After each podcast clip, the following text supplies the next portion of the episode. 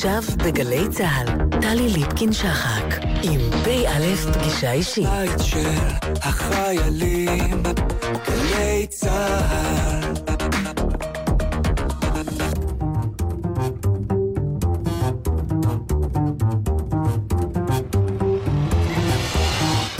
כמה דברים שאתם צריכים לדעת על הדוקטור אמה מעיין פנר.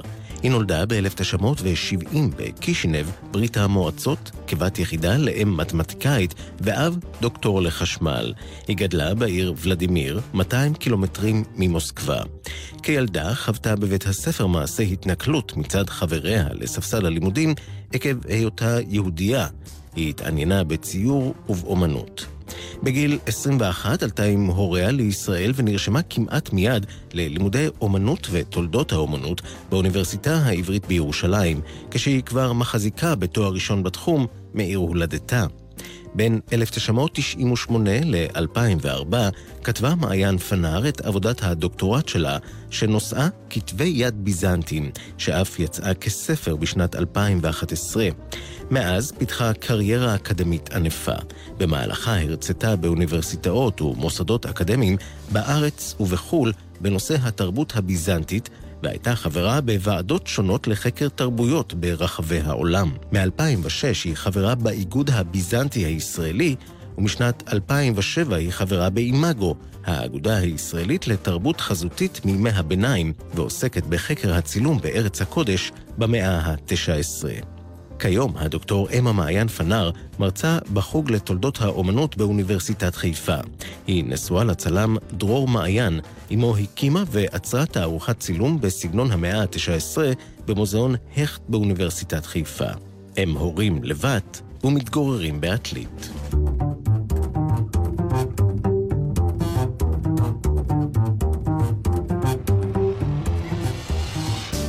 אישה אישית, דוקטור אמה מעיין פנר, חוקרת אומנות ביזנטית, גם צילום של ארץ הקודש במאה ה-19, מרצה בחוג לתולדות האומנות באוניברסיטת חיפה. שלום לך. שלום, טלי. את חוקרת אומנות ביזנטית וצילום של ארץ הקודש במאה ה-19, אבל אנחנו נפגשות בתוך חג החנוכה, שהוא חג לאומי, במובן הזה גם היסטורי וארכיאולוגי, את סימני הדרך של סיפור החנוכה. איפה מוצאים? אולי דרך המנורה הייתי יכולה לחבר את זה. אה, דרך הפסיפסים שנמצאו בארץ, הרבה פסיפסים בבתי כנסת שיש בהם ייצוג של מנורה. אה, חלק מהייצוגים גם עם שמונה קנים ולא רק עם שבעה קונים, זאת אומרת, יכול להיות שיש הקשר. Mm-hmm. המנורה המוקדמת ביותר, או אחת מהמוקדמות, נמצאה לא מזמן בגליל, במגדלו, במגדלה, בתקופת בית שני, אה, שזה באמת אה, גילוי מאוד מאוד מעניין. הסיפור נוגע גם בחפירות שנעשו בחוקוק, ושם יש סיפורים רבים שלאו דווקא קשורים בסיפורי תנ"ך, ואולי גם מעבר לו. אמנות יהודית זה חלק מאוד מאוד חשוב מתחומי מחקר שלי, ובעצם התחלתי הכל מאמנות יהודית, התחלתי את הקריירה שלי מזה. והאמנות היהודית נובעת מהצורך לספר סיפור? או מתפיסה אסתטית? בתקופות שאני עובדת עליהן, זה תקופה רומית, תקופה ביזנטית. אה, אני חושבת שאסתטיקה זה דבר פחות חשוב מתפקוד של אמנות, אה, גם ביהדות וגם בנצרות אגב. אנחנו פוגשים אה, בתי כנסת עם פסיפסים וציורי קיר. אה, וגם כנסיות, ובכל מקום הם עונים לדרישות. הציורים האלה, הפסיפסים האלה, הדימויים, עונים לדרישות של קהילה, עונים לדרישות של שיח דתי, אה, אולי שיח פוליטי באותה תקופה, אה, אולי שיח בין, בין דתי. אסתטיקה היא שם, אבל היא לא במרכז כמו שאנחנו רגילים לראות את זה היום. יותר סמלים יהודיים, כמו מנורה. אה, כמו חזית בית המקדש, כמו סמלים נוספים שיש בהם גם קונטקסט משיחי למשל. היום אנחנו יודעים הרבה יותר על אמנות יהודית ממה שידענו קודם, וכל פעם מתגלים דברים חדשים, ומילון צורות או מילון מוטיבים שמתארים בבתי כנסת בתקופה הזאת בין מאה השלישית לבין מאה השביעית, שזה בעצם תחום העניין שלי, הוא רק הולך וגדל. ספרי מה יש במילון הזה. הכלים החשובים מבית המקדש וגם מבתי כנסת של אותה תקופה, כמו מנורה, חזית בית המקדש, או אולי חזית של ארון הקודש, אנחנו פחות יודעים או מחברים בין שני הדברים האלה. הרבה אריות, יש הרבה מאוד אריות, שזה כמובן סמל משיחי. ויש דברים מאוד מוזרים, כמו גלגל המזלות, שיש ויכוח רב בין החוקרים מה גלגל המזלות עושה בבית כנסת. ויש לנו כמה וכמה נציגים פה בארץ, כמו בית אלפא, כמו ציפורי, שיש שם גלגלי מזלות רומיים לחלוטין, שמנסים לפרש אותם או בהקשר יהודי, או בהקשר אולי פגאני, איזשהו מוטיף שלקחו אותו לשימוש יהודי. יש הרבה מאוד הסברים לדבר הזה, ויש גם סצנות, סצנות תנכיות, כמו עקידת יצחק, שזו סצנה שכיחה ביותר. היא חוזרת שוב גם בציפורי וגם בבית אלפא, אבל בית כנסת בדורה אירופוס, שמאמצע המאה השלישית, יש שם מגוון סצנות כל כך רחב, בציורי קיר, מאוד מאוד ייחודי, מה שאומר שמילון היה הרבה הרבה יותר רחב באותם שנים. יש קשר עם עולם הפגאני, כשאנחנו מדברים כמובן על ראשית התקופה הביזנטית, סוף תקופה רומית. גלגל המזלות זה כמובן מוטיב שהוא קודם כל מוטיב פגאני. יש קשר לעולם הנוצרי, חלק מהמוטיבים מתכתבים עם העולם הנוצרי. אני חקרתי בזמנו אה, קברים מאוד מעניינים בשפרעם. דווקא מכלול קברים נוצרי, ממאה רביעית, מאה חמישית, ובמחקר שלי טענתי שיש קשר בין מכלול קברים זה למכלול קברים בבית שערים, שזה כמובן המקום קבורה החשוב ביותר ליהדות בתקופה של מאה שלישית, מאה רביעית, אולי אפילו מאוחר יותר. כך שאני חושבת שכן יש איזושהי הידברות בין, בין הדתות, בין הקהילות, שאנחנו לא יכולים לפסול אותה או להוריד אותה מהשולחן. בבית שערים חקרתי במיוחד קבר של אנשים שהגיעו מתדמור, מפלמירה. ומאוד מאוד מעניין, יש שם ממש ייצוג של בית כנסת, או אולי בית מקדש, בתוך הקבר, עם אדם שהולך מחזית אחת לחזית שנייה, והרבה מאוד אה, אריות, ושוב מנורה, וכל מיני דברים המוכרים לנו מפסיפסים, משהו מאוד מאוד מאוד ייחודי. אה, גם בהקשר של יהדות, למצוא את המוטיבים האלה ביחד בתוך קבר מאוד קטן, קבר משפחתי בסך הכל.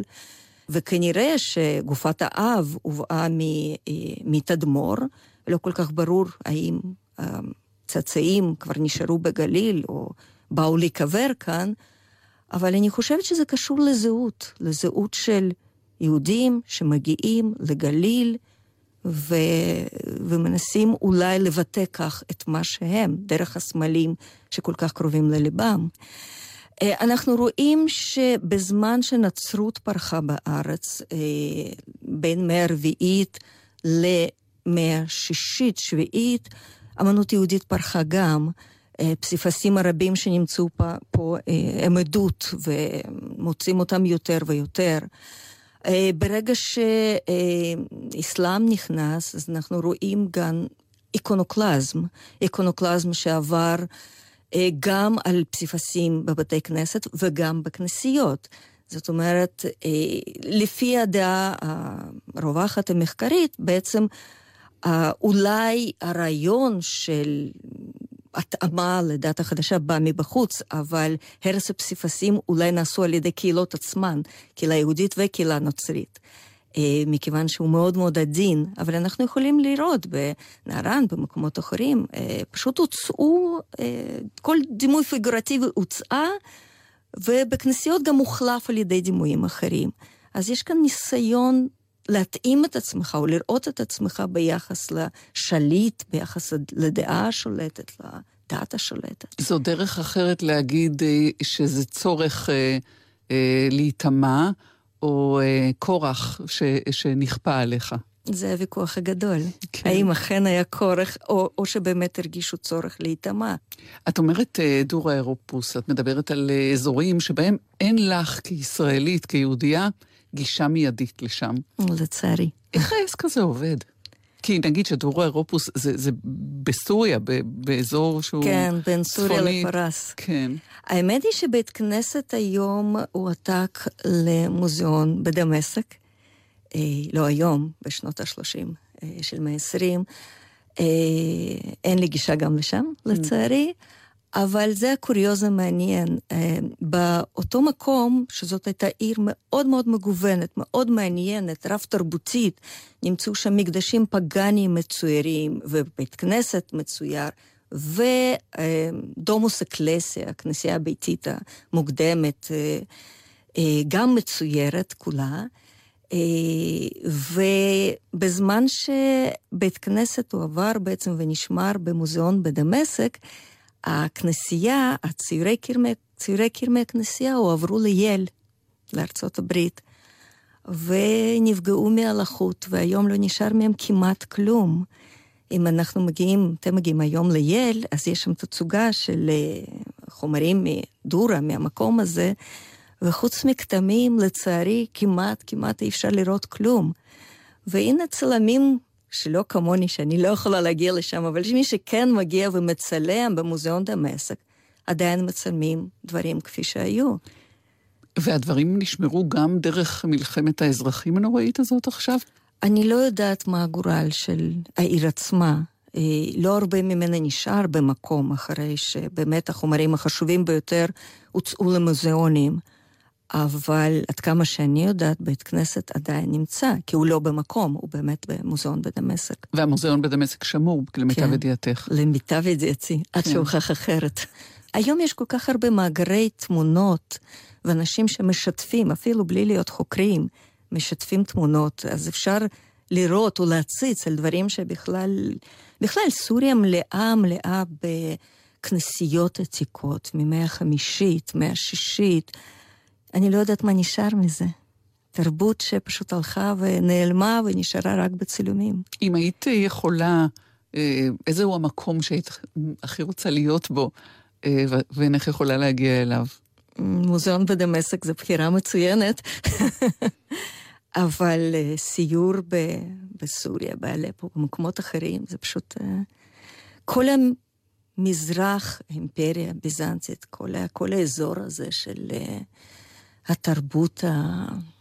שפרח פה במאה החמישית, ממש. אה, מבחינה ארכיטקטונית עוד אפשר לראות משהו, מבחינת ציורי קיר, הרבה מזה נעלם. אה, רק אפשר לקרוא במקורות. אולי הייתי רוצה להגיע גם לעזה ולטייל שם, זה גם אופציה.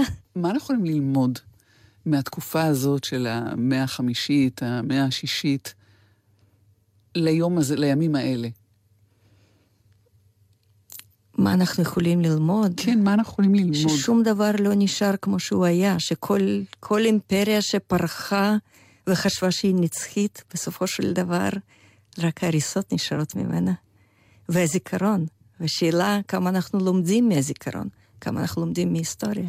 את רואה בתוך התקופה שאת חוקרת תהליך של למידה? אם אנחנו מדברים על תקופה הביזנטית, בכלל על אה, אימפריה ביזנטית, אני חושבת שהם הרגישו בלתי מנוצחים, והם לא, לא בטוח שהם רצו ללמוד או למדו מהתקופות הקדומות, אלא להפך, להפך, דווקא מאה השישית זו תקופה מאוד טובה לדבר על כיבושים הגדולים, יוסטיניאנוס, שמפת הכיבושים שלו הייתה עצומה. אני תמיד מתחילה את השיעור על ביזנט עם מפה מתקופתו של יוסטיניאנוס, שהחלה כל כך הרבה מקומות שהיום הן מדינות שונות ונפרדות ולא קשורות אחת בשנייה בכלל. ועדיין זו תקופה שאנחנו גם הרבה לא ממש מכירים, תקופה של מחלות מאוד קשות ורעידות אדמה ו... ואזורים שבסופו של דבר גם דתית וגם תרבותית התפתחו שונה ובסופו של דבר נפרדו אחד מהשני. אז דווקא ביזנטים היו, ביזנטים היו סנובים. אפשר להגיד שזאת הייתה אימפריה מאוד מאוד צנובת במובן מסוים, אבל אה, למשל יש אמנות איטלו-ביזנטית, אז כן, אנחנו רואים את השימוש וערבוב ואיזושהי לקיחה גם, וערבוב בין העבר לבין ההווה, ומוטיבים שמשתלבים מתקופות הקדומות יותר.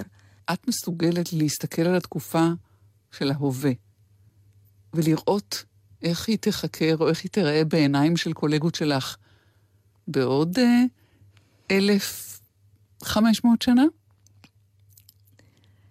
אה, אני מנסה לחשוב על זה. בתקופה ביזנטית כל מבנה היה, הייתה יצירת אמנות. היה ערך מאוד גדול לאיך הדברים נראים. אה, בעצם עד היום הם בונים כנסיות עד היום, אז משקיעים בהם מאוד.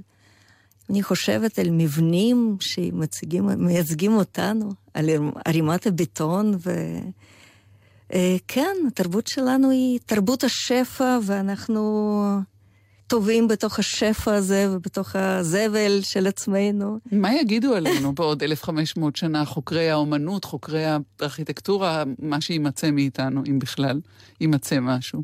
אה, האמת שאפשר ללמוד די הרבה מהזבל. זה למדתי מהקולגות שלי שחוקרים בשיפטה וחופרים וממיינים את, ה, את הזבל, ממיינים את הדברים ויכולים uh, לעשות הפרדה בין התקופות ולהגיד הרבה על מה אנשים אכלו ואיך הם חיו ומה...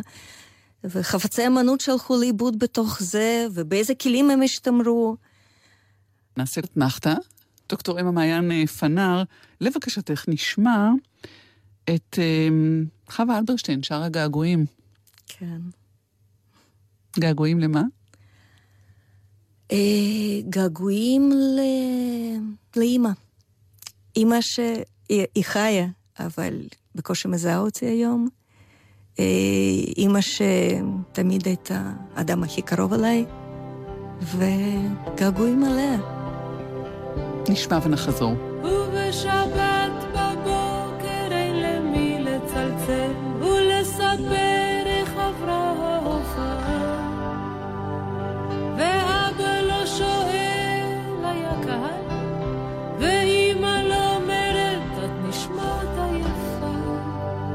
וכשכותבים עליי איזו מילה רעה, אני עדיין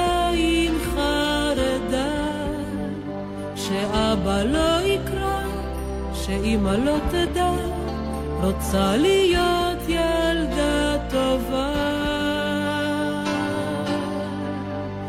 ולא עוברים בבית בדרך לצפון, ולא עוצרים שם בדרך חזרה.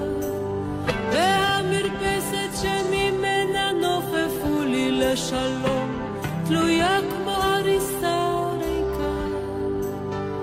כשכותבים עליי איזו מילה טובה, אני עדיין מקווה שאבא כבר שמע, שאמא מתגאה, רוצה להיות ילדה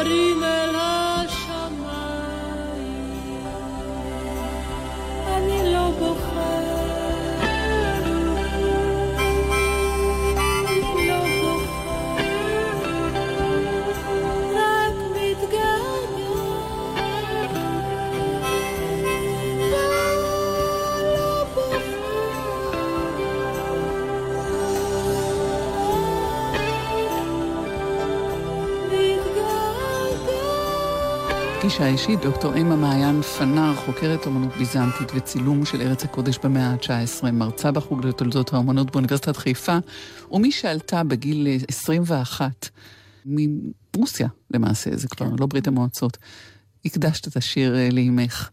עליתם ב-1991, אחרי הרבה שנים של, אה, של ציפייה.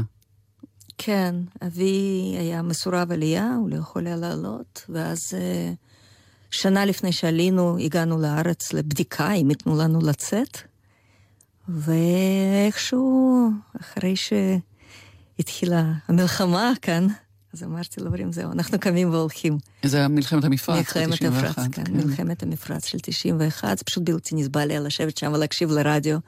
אז באותו רגע הגשנו את המסמכים ועלינו. והאמת היא שההורים שלי היו בגיל כמו שאני עכשיו, זה בדיוק הגיל.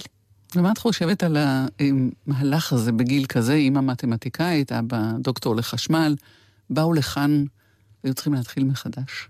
הכל מחדש, הכל מחדש. כשסיפרתי לאבא שאני באה לגלי צה"ל, אז הוא אמר לי, כן, בתחילת הקריירה שלי באתי כאן לעשות עבודות חשמל. ובאמת זה מה שהוא עשה, הוא העמיד עמודי חשמל, עשה כל עבודה ש...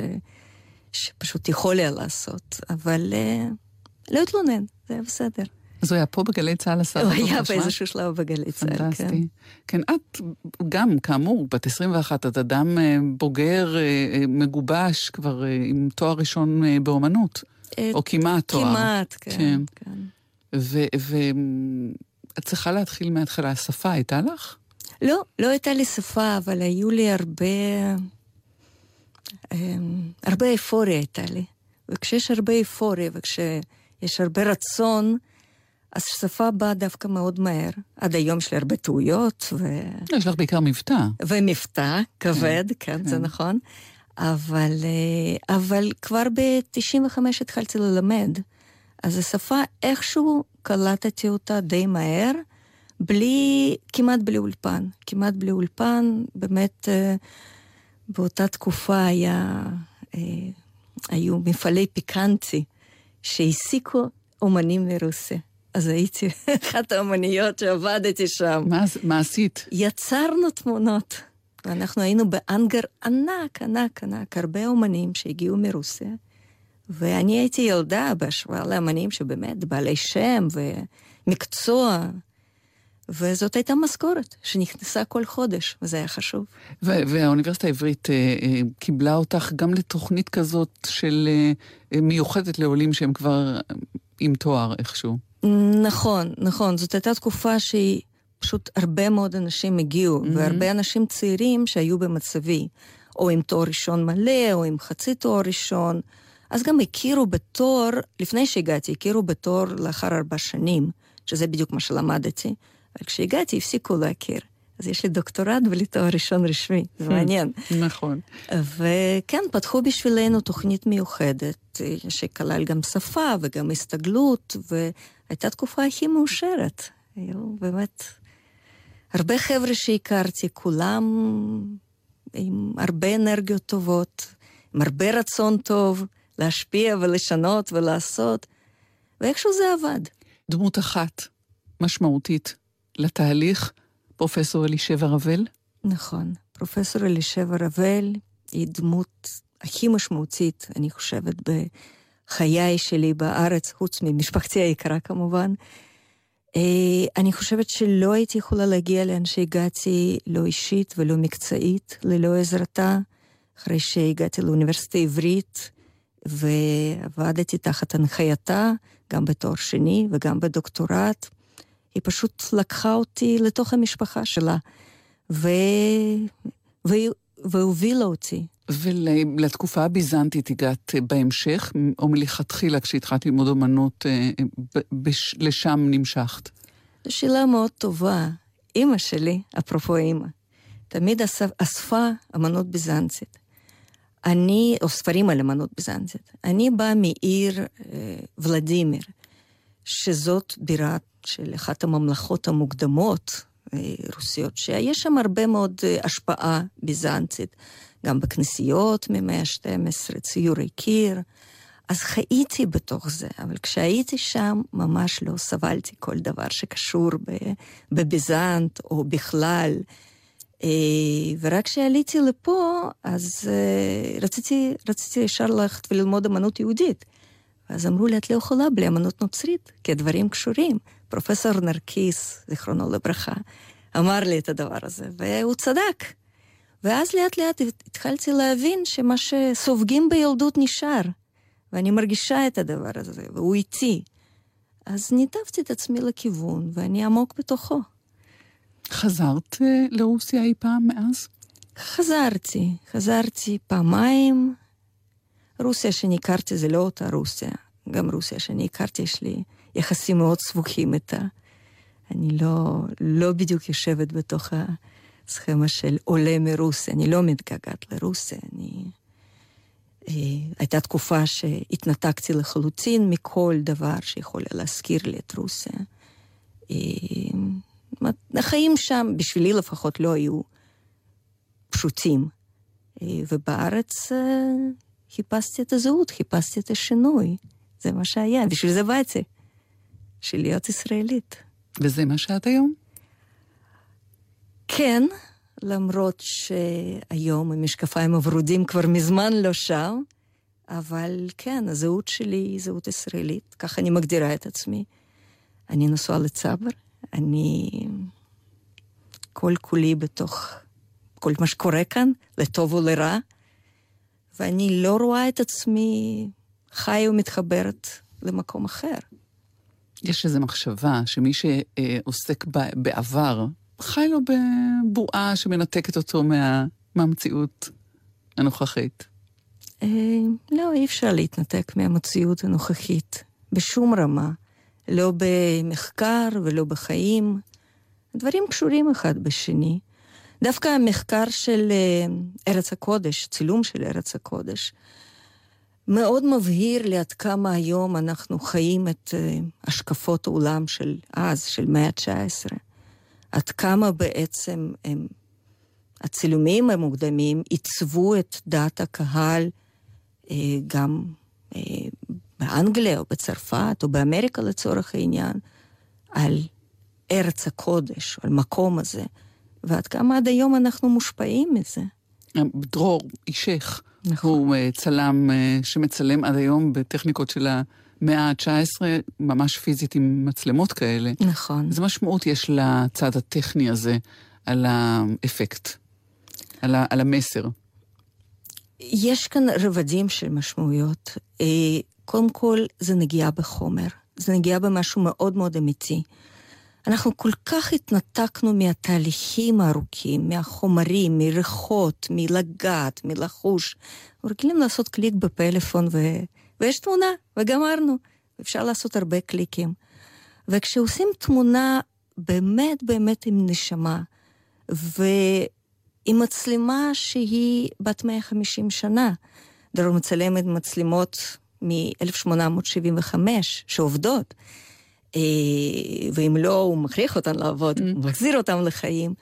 הוא מצלם על זכוכית, הוא מצלם על מתכת, אה, וכל זה תהליכים מאוד מאוד ארוכים ומאוד מאוד רגשיים. במאה ה-19 זה נחשב לקסם של ממש, התמונה שיוצאת, וגם היום זה קסם.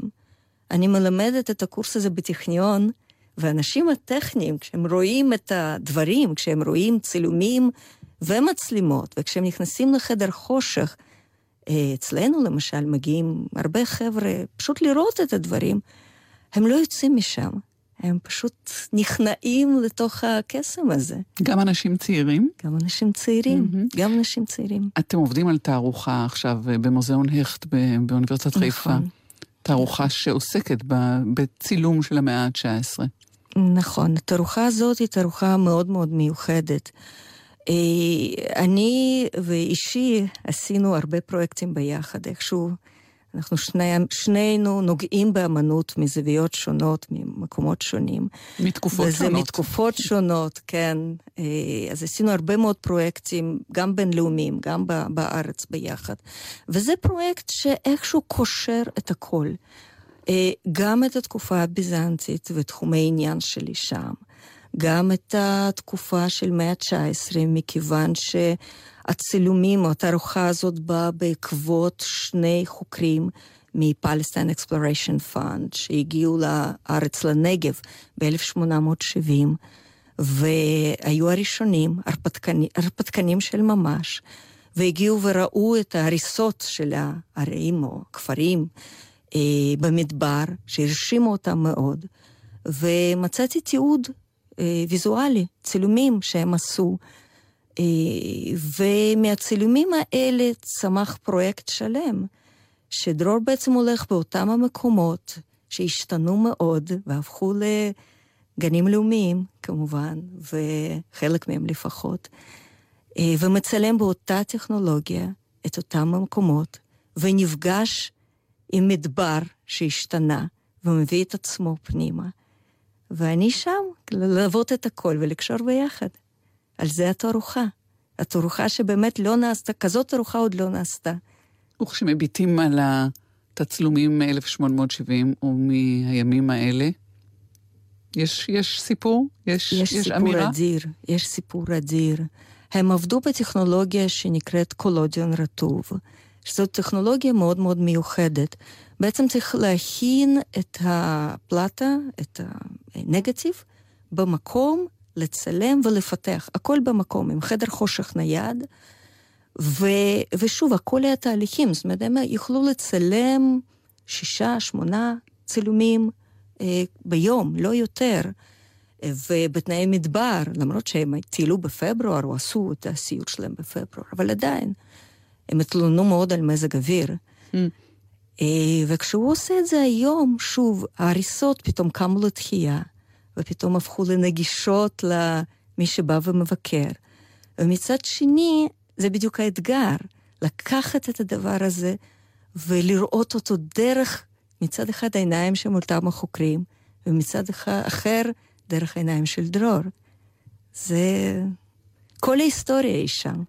אמרת מזג אוויר, עד כמה השינוי, השינויים האקלימיים שאנחנו uh, עדים להם, שאנחנו חלק מהם, משפיעים על היכולת uh, של השימור?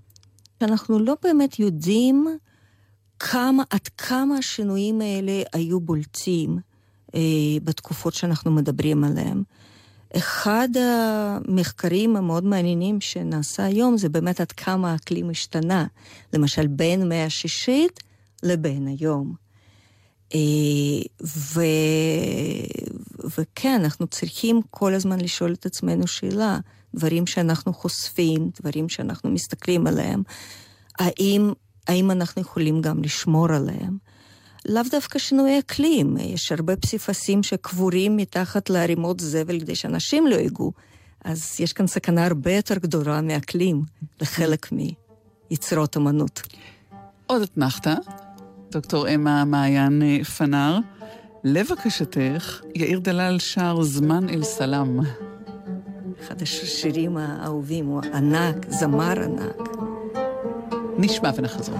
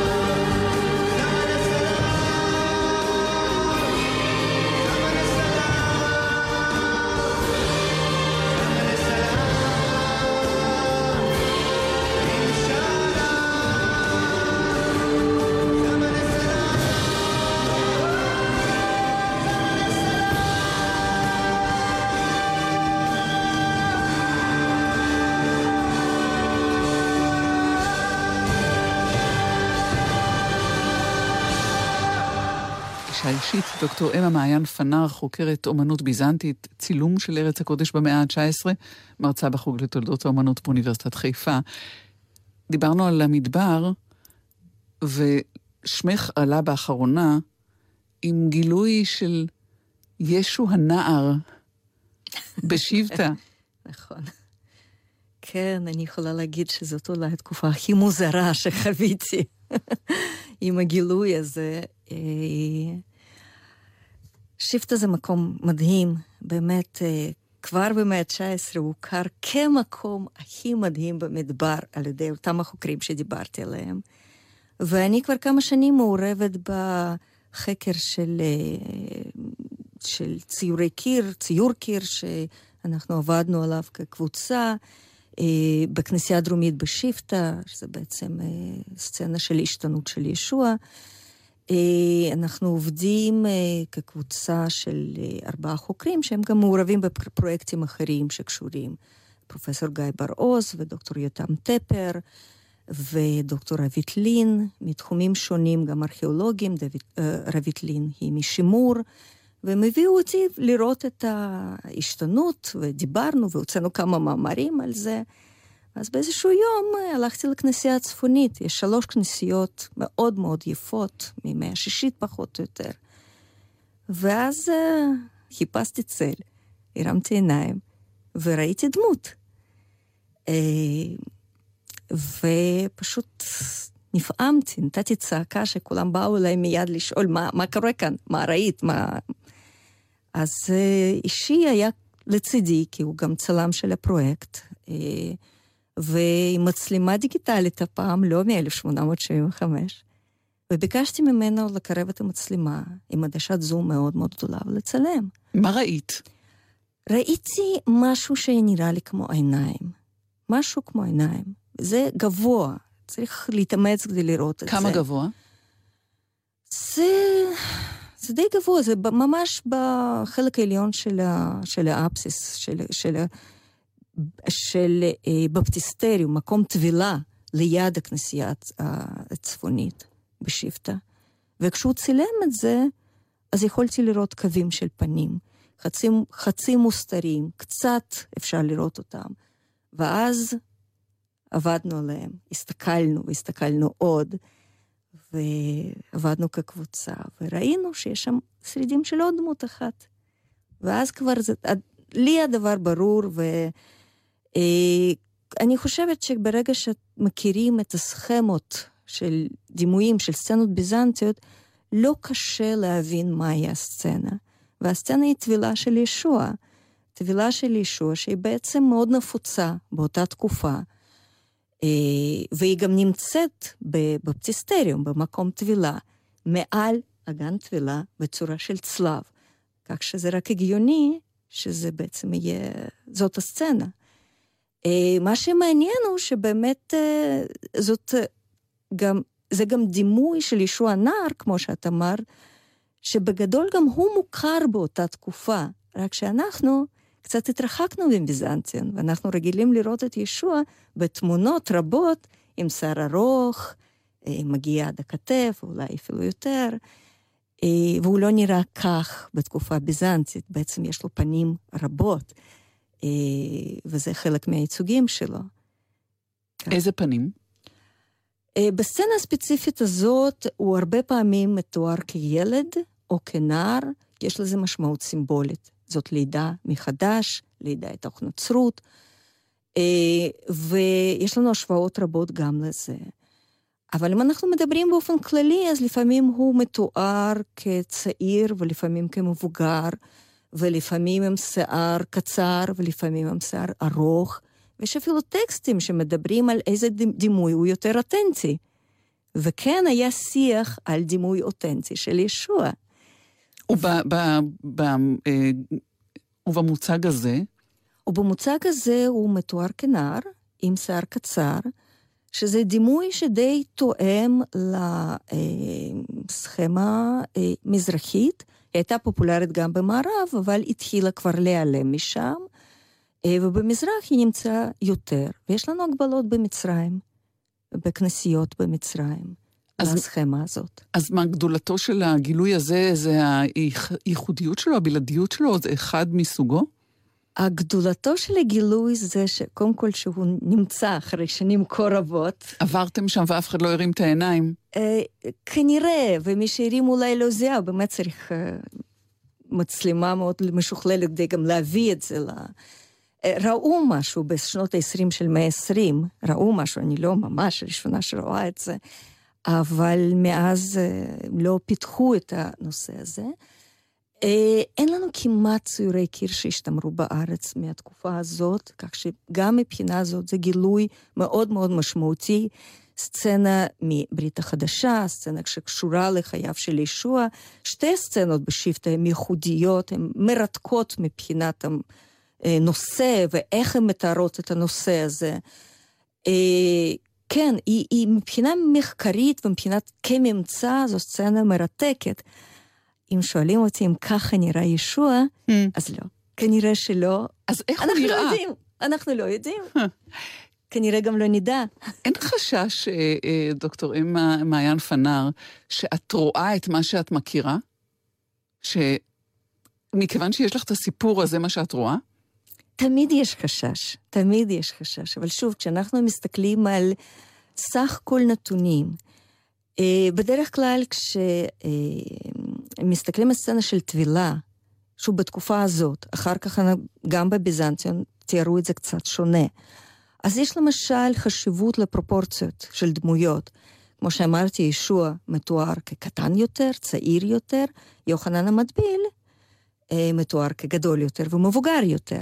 וזה בדיוק מה שאנחנו רואים. אמנם בשרידים, אבל זה שם.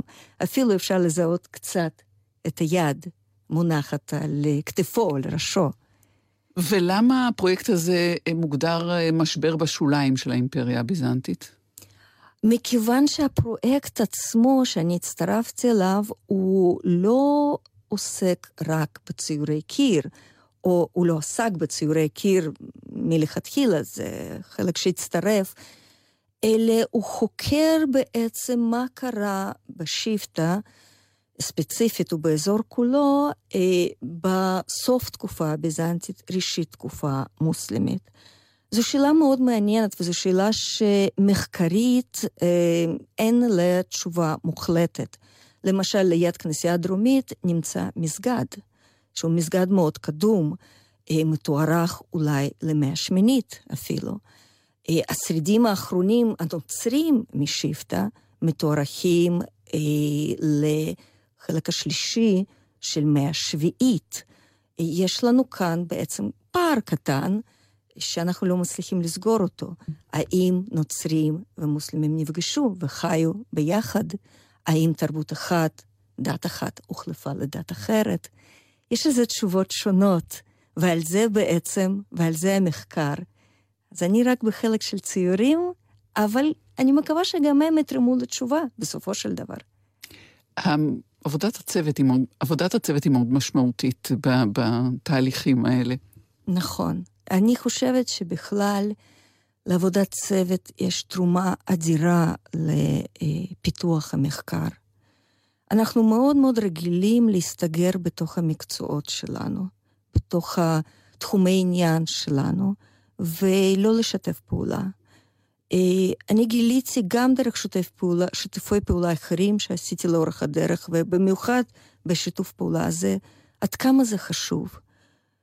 ארכיאולוגים, משמרים, תולדות אמנות, היסטוריונים, שעובדים ביחד, מכירים את המטריה ממתודולוגיות שונות, מתחומי עניין שונים, מממצאים שונים, חלק מהטקסטים, חלק מיצירות אמנות, חלק מממצאים ארכיאולוגיים נוספים, וכשכל זה אפשר לשים על השולחן ולדבר ולנתח, אפשר להבין הרבה יותר טוב מה קרה בתקופה הזאת, ולשים את היצירה הספציפית, או יצירות שלי, שהייתי חוקרת אותן לבד, לא הייתי מגיעה לדברים כאלה. אפשר לשים אותם בקונטקסט הרבה יותר נכון. איך עבודת הדוקטורט שלך, שגם הייתה לספר, שעוסקת בכתבי יד ביזנטיים, באותיות אה, רישיות מוארות, איך, איך היא מקדמת את העבודה הזאת, או המחקר הזה, איך מקדמת הבנת אה, העבר? כתבי יד ביזנטיים שעסקתי בהם אה, הם אה, על גבול בין תפיסה של אוהדי איקונות לשוללי איקונות, לאיקונוקלזם. כתבי יד האלה אה, הם מאוד מאוד מיוחדים, באמת אותיות הם אלה שמאוירות בהם. לא, לא סצנות, לא סצנות דתיות, אלה אותיות. וכאן יש שיח מאוד מעניין בין מה זה טקסט ומה זה איור, וכמה משמעות אפשר לתת דרך איור קטן, אה, שהוא נכנס לתוך צורה של אות מאוד מאוד מצומצמת, ו... ולהשליך מאיור קטן הזה, או להבין מאיור קטן הזה, גם תיאולוגיה, גם היסטוריה, גם שיח שוב בין איקונוקלסטים לאוהדי איקונות, כפי שהוא מתבטא בספרים האלה. וגם על תקופה כולה, שהיא מרתקת. את יודעת לאן זה לוקח אותי? לאימוג'ים, אמוטיקונים, אמוטיקונים? נכון. לא, נכון, נכון מאוד. הכל המצא. אני בכלל טוענת שרוב הדברים ביזנטים המציאו. הם לא סתם היו סנובים.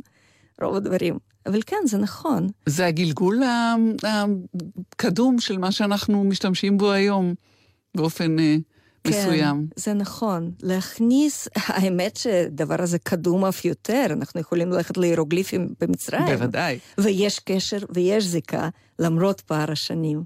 שרשרת הדורות. שרשרת הדורות. צריכות לסיים, אה, דוקטור אמה מעיין אה, פנר, ו... ולבקשתך, קרולינה שרה צל עץ תמר. תודה.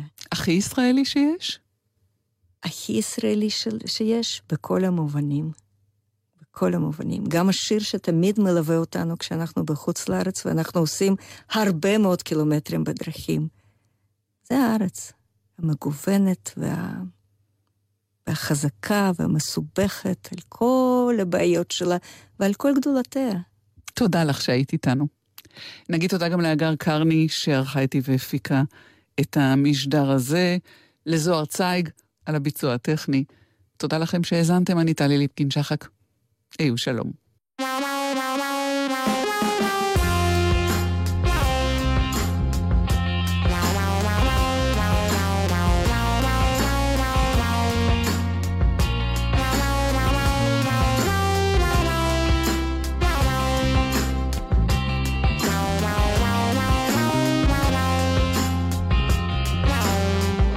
צל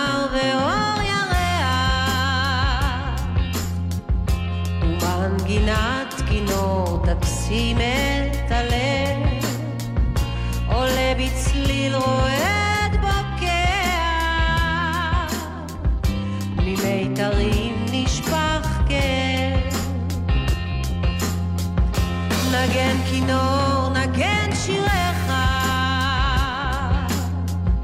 מרב החושך והשקט סביב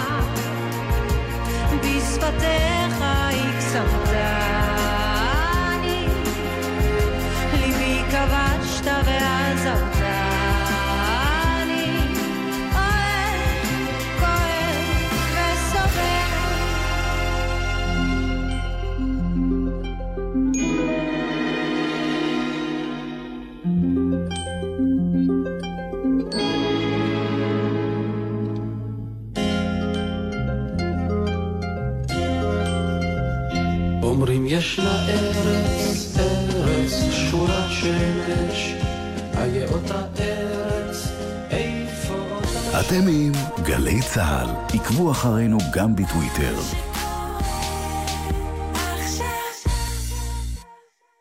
זו אותה הנסיעה הביתה, בשכונת המגורים או בדרך לבית הספר. אבל בחורף נוהגים אחרת. הורים, כדי להגן על ילדיכם ברכב, במקרה של עצירה פתאומית או תאונה, רצועות מושב הבטיחות חייבות להיות הדוקות לגופם. גם בחורף, שומרים על ילדינו וחוגרים אותם כשאינם לבושים מעילים וסוודרים עבים. נלחמים על החיים עם הרלב"ד, הרשות הלאומית לבטיחות בדרכים. חנוכף, חנוכף, בגלי צה"ל. חנוכף, חג הילדים בגלי צה"ל. מיד אחרי החדשות,